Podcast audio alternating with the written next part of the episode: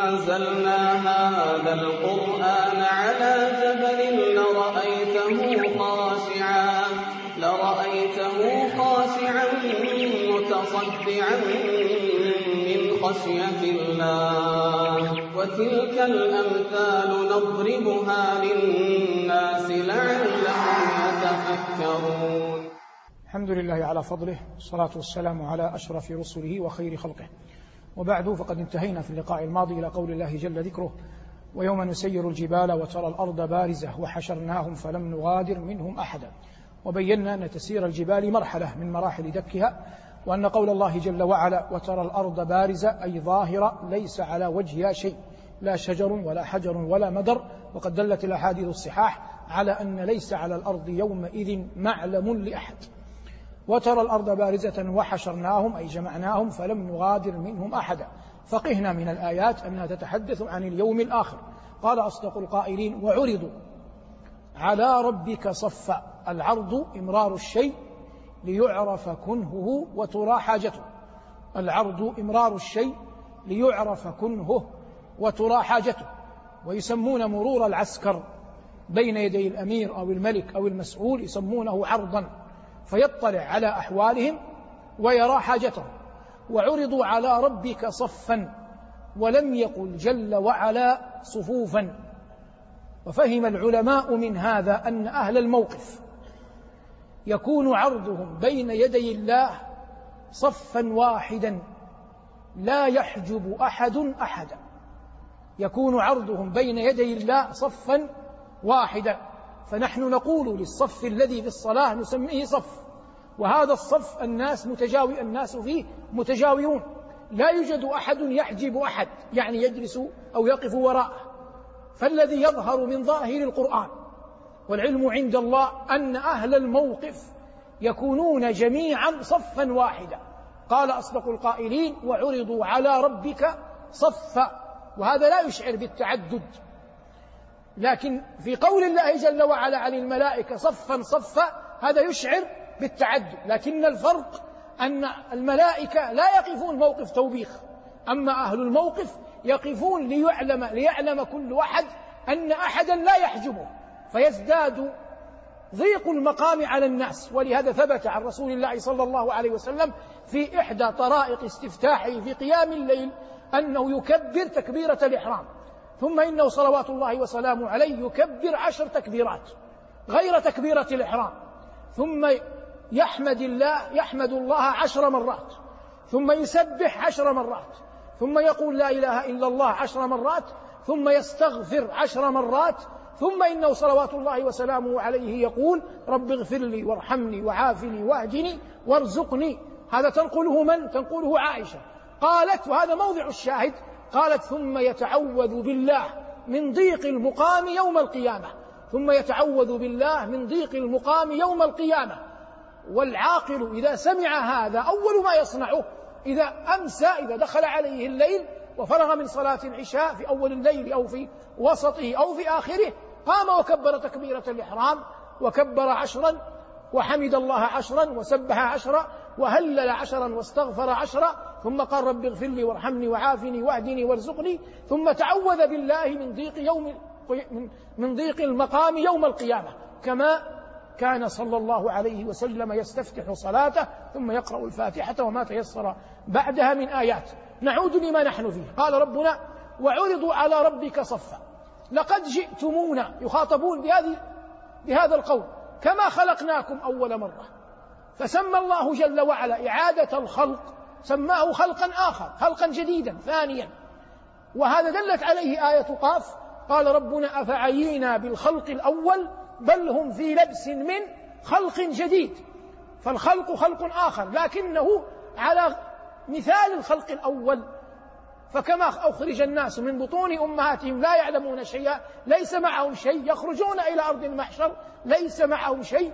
قال الله جل وعلا وعرضوا على ربك صفا لقد جئتمونا كما خلقناكم أول مرة بل زعمتم هذا خطاب لمنكر البحث بل زعمتم أن لن نجعل لكم موعدا.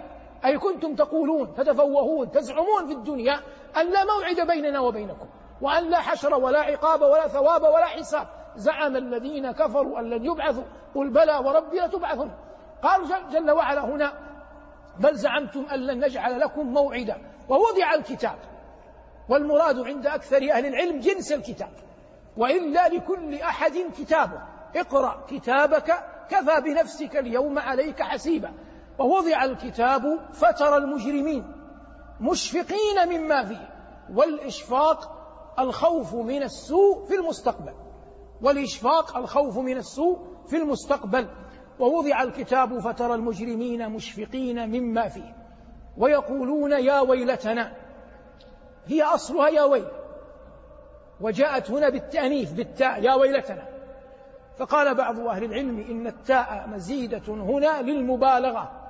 والذي يظهر والعلم عند الله أنه أنها هنا يمكن أن تكون للمبالغة لكنها بمعنى الفضيحة. بمعنى الفضيحة ويدل على هذا المعنى قول امرئ القيس قالت لك الويلات إنك مرجلي أي لك أن فضحتني بين الناس. والمقصود أن أهل الإجرام يقولون كما قال الله حكاية عنهم قالوا يا ويلتنا ما لهذا الكتاب لا يغادر صغيرة ولا كبيرة إلا إلا أحصاها ما معنى لا يغادر صغيرة ولا كبيرة إلا أحصاها الآن ينزل مطر. يجري السيل. يمر السيل على الوادي. السيل لا يبقى لأنه لو بقي أصبح نهرا. يمضي السيل. بعد ثلاثة أربعة أيام يطمئن الناس أن السيل انتهى. فرغ. يأتون إلى الوادي. ماذا يجدون في الوادي؟ غدران. غدران ماء. فيجلسون عندها. هذا يأتي بقهوته وهذا يأتي بشاهي هذا الذي جلسوا عليه يسمى غدير. ما معنى غدير؟ أن السيل مضى وتركه. السيل مضى وتركه أي أن السيل غادره ولم يأخذه معه تركه باقي. فجاء الناس يجلسون عليه. واضح هذا؟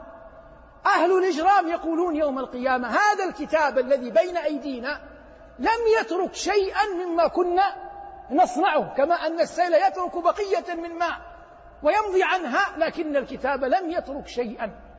قال الله لا يغادر صغيرة ولا كبيرة إلا أحصاها. لما بدأ الله بالصغيرة حتى يظهر التعجب من الدقة في الإحصاء حتى يظهر التعجب من الدقة في الإحصاء. فإذا كانت صغائر الذنوب الخفية التي لا يظن أحد أن أحدا علم بها بل نسوها كما قال الله أحصاه الله ونسوه يجدونها أمامها أمامهم فما بالك إذن بكبائر الذنوب؟ قال الله لا يغادر صغيرة ولا كبيرة وجيء بالكبيرة لإفادة التعميم وجيء بالكبيرة لإفادة التعميم. لا يغادر صغيرة ولا كبيرة إلا أحصاها. ووجدوا ما عملوا حاضرا ولا يظلم ربك أحد. والله منزه عن الظلم. جاء في المسند من حديث جابر أن جابرا رضي الله عنه سافر مسيرة شهر إلى عبد الله بن أنيس أحد الصحابة أحد الصحابة. وقال لما دخل عليه ابتدره عبد الله فعانقه واعتنق حتى إن عبد الله كان يطأ ثوبه فرحا بقدوم جابر عليه. فقال جابر له حدثني حديثا سمعته من رسول الله صلى الله عليه وسلم في القصاص.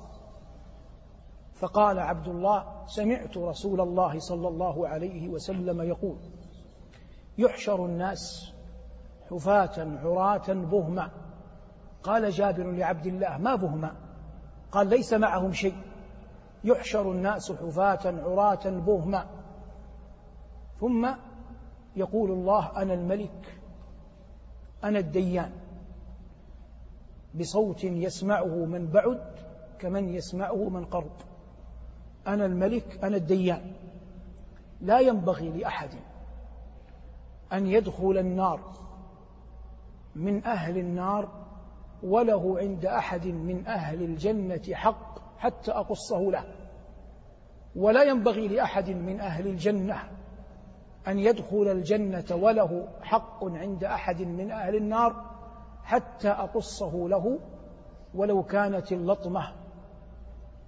قيل يا رسول الله كيف ونحن نحشر بهما عراة؟ قال بالحسنات والسيئات. فالقصاص يوم القيامة بالحسنات والسيئات. وهذا يجعل المرء يجعل هذا الحديث وهو صحيح بشواهده نصب عينيه. ويبتعد وينأى أكثر ما يبتعد عن أعراض الناس وعن دمائهم وعن أموالهم حتى يكتب الله له مع توحيده واتباعه النجاة يوم القيامة.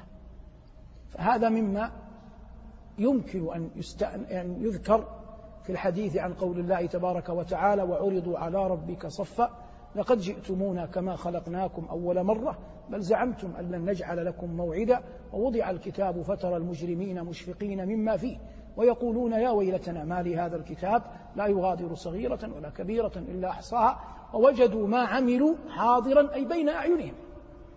لكن مع ذلك فليكن المؤمن حسن الظن بربه موقنا برحمة ربه تبارك وتعالى. ولا يتكل المؤمن على شيء أعظم من من رحمة الله. قال ربنا ولا يظلم ربك أحدا وإن أمرا نزه الله مع قدرته ذاته العلية عنه ينبغي أن لا يقربه أحد. والظلم إما أن يكون بأن يزاد على العبد شيء لم يصنعه وإما أن ينقص من حسنة له صنعها.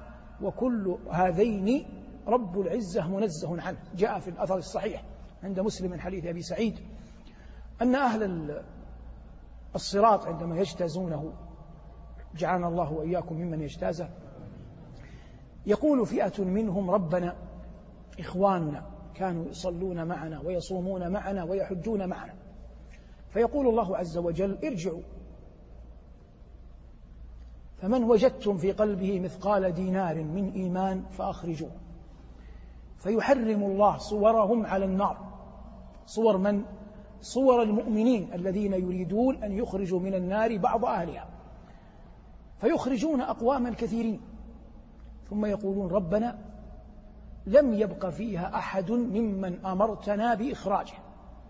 الآن من الذي أمر بإخراجهم؟ من في قلبهم مثقال دينار من إيمان. فيقول الله ارجعوا. فمن وجدتم في قلبه مثقال نصف دينار من إيمان فأخرجوه. فيعودون فيخرجون أقواما كثيرين. يقولون ربنا لم يبق فيها أحد ممن أمرتنا به. فيقول الله ارجعوا. فمن وجدتم في قلبه مثقال ذرة من إيمان فأخرجوه. فيعودون فيخرجون أقواما فيقولون ربنا لم يبق فيها أحد ممن أمرتنا به.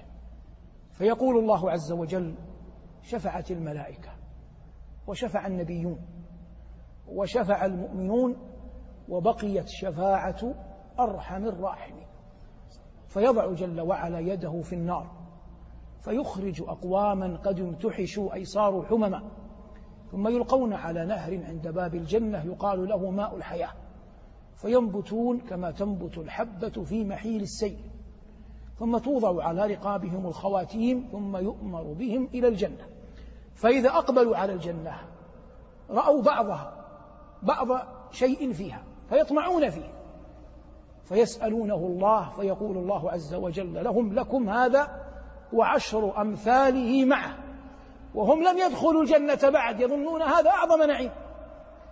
فيقولون ربنا لقد أعطيتنا ما لم تعط أحدا من خلقك. فيقول الله عز وجل ألا أعطيكم أعظم من هذا؟ قالوا ربنا وأي شيء أعظم من هذا؟ قال أحل عليكم رضواني فلا أسخط عليكم بعده أبدا. فما هو أعظم مطلوب؟ رضوان رب العالمين جل جلاله. قال الله ورضوان من الله أكبر. لكن العظة الحقيقية في هذه الآيات المباركات من سورة الكهف. أن يعلم المؤمن أن من أعظم القربات حقيقة الإيمان حقيقة الإيمان باليوم الآخر. والإيمان ليس بالتمني لكن المرء لو جعل بين عينيه ما يكون من الوقوف بين يدي الله في أرض المحشر بعد أن سمع قول الله ووضع الكتاب فترى المجرمين مشفقين مما فيه. يجعل المرء كثيرا مما تزينه نفسه له أن يقع فيه يحجم عنه سواء كان من ظلم العباد أو من الشهوات المحرمة أو غير ذلك مما نهى الله عنه. كما تجعله يبادر ويسابق ويسارع في الخيرات رجاء أن تثبت قدماه يوم العرض على الله تبارك وتعالى. ولا ريب وهذا لا يخفى على شريف علمكم. أنه ما من موقف أعظم مثل الوقوف بين يدي الله تبارك وتعالى. فإذا كان أنبياء الله ورسله يقولون يوم القيامة اللهم سلم سلم ويقول نوح وآدم وموسى وعيسى وإبراهيم عليهم جميعا السلام لقد غضب ربنا غضبا لم يغضب قبله مثله ولا بعده مثله. كل هذا إذا استحضره المرء كثير مما زين له يحجم عنه. وما قد بينا مرارا أنه والله ما أقض مضاجع الصالحين شيء أعظم من كيفية القدوم والوفادة على الله. وكلما تلبس المؤمن وأكثر من عمل من الصالحات غالب الأمر أنه يختم عليه به. فيفد على الله جل وعلا بهذا العمل. وهذا الأمر يحتاج إلى مطية عظيمة هي النية الصادقة مع الله. والله لا يخذل من صدق معه. وقد كان بعض ممن لم ندرك قبلنا بجيل أو جيلين من مشايخ مشايخنا في المدينة المنورة. أعرف أحدهم رحمه الله مات بعد أن صلى العصر عند منبر رسول الله صلى الله عليه وسلم في الروضة. وأنت تعلم أن هذا المقام جليل والصلاة التي فرغ منها الصلاة الوسطى والموت في مسجد رسول الله صلى الله عليه وسلم وعند منبره كل هذا ليس بالأمر الهين.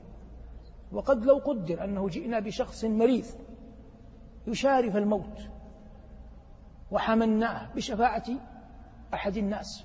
ووضعناه عند المنبر حتى يختم له بهذا. ربما يؤجل موته ولا يموت. ويمل حامله فيرده فيموت.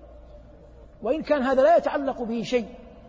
لكن المقصود هي سرائر مكنونة في القلوب وأعمال صالحة ونور يقذفه الله في قلب من يشاء. لكن العرب تقول ومدمن القرع للأبواب أن يلج يعني الذي يكثر قرع الباب يوشك أن يفتح له. فمن إدمان قرع الباب هنا أن يسارع الإنسان في الإكثار من الدعاء بأن يختم الله جل وعلا له بخير. يكون همه إذا أمسى وهمه أن يصبح إذا أصبح. كيف يفد على رب العالمين جل جلاله. ونحن نعلم يقينا أن أحوالنا أعمالنا قلوبنا لا تؤهلنا البتة لشيء من هذا. لكن المعتمد على رحمة الله جل جلاله جعلني الله وإياكم ممن يمتع في الدنيا متاع الصالحين وممن يختم له, يختم له بخير والحمد لله رب العالمين.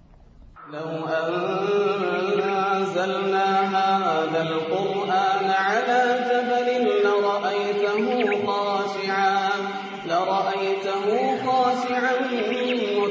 متصدعا من خشية الله. وتلك الأمثال نضربها للناس